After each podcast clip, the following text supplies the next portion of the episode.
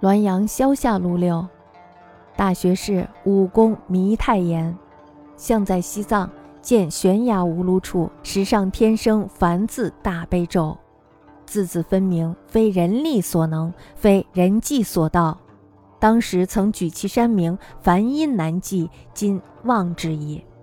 公一生无妄语，知确无虚构。天地之大，无所不有。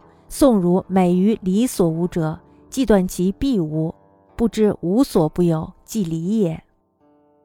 大学士武弥太公说，过去呢，在西藏看见悬崖没有路的地方，石头上呢有天生的梵文大悲咒，字迹呢是非常明晰的。那不是人能所写上去的地方，那个地方呀是人所到达不了的地方。当时呢，武功曾经说出他的山名儿，梵文的发音呢是非常难记的。我呀现在已经忘记了这个山名了。武功呢一生从来不随便乱说，我知道呀，这确实不是虚构出来的。天地广大，无所不有。宋代的儒者呢，每当常理所没有的，就断定绝对没有。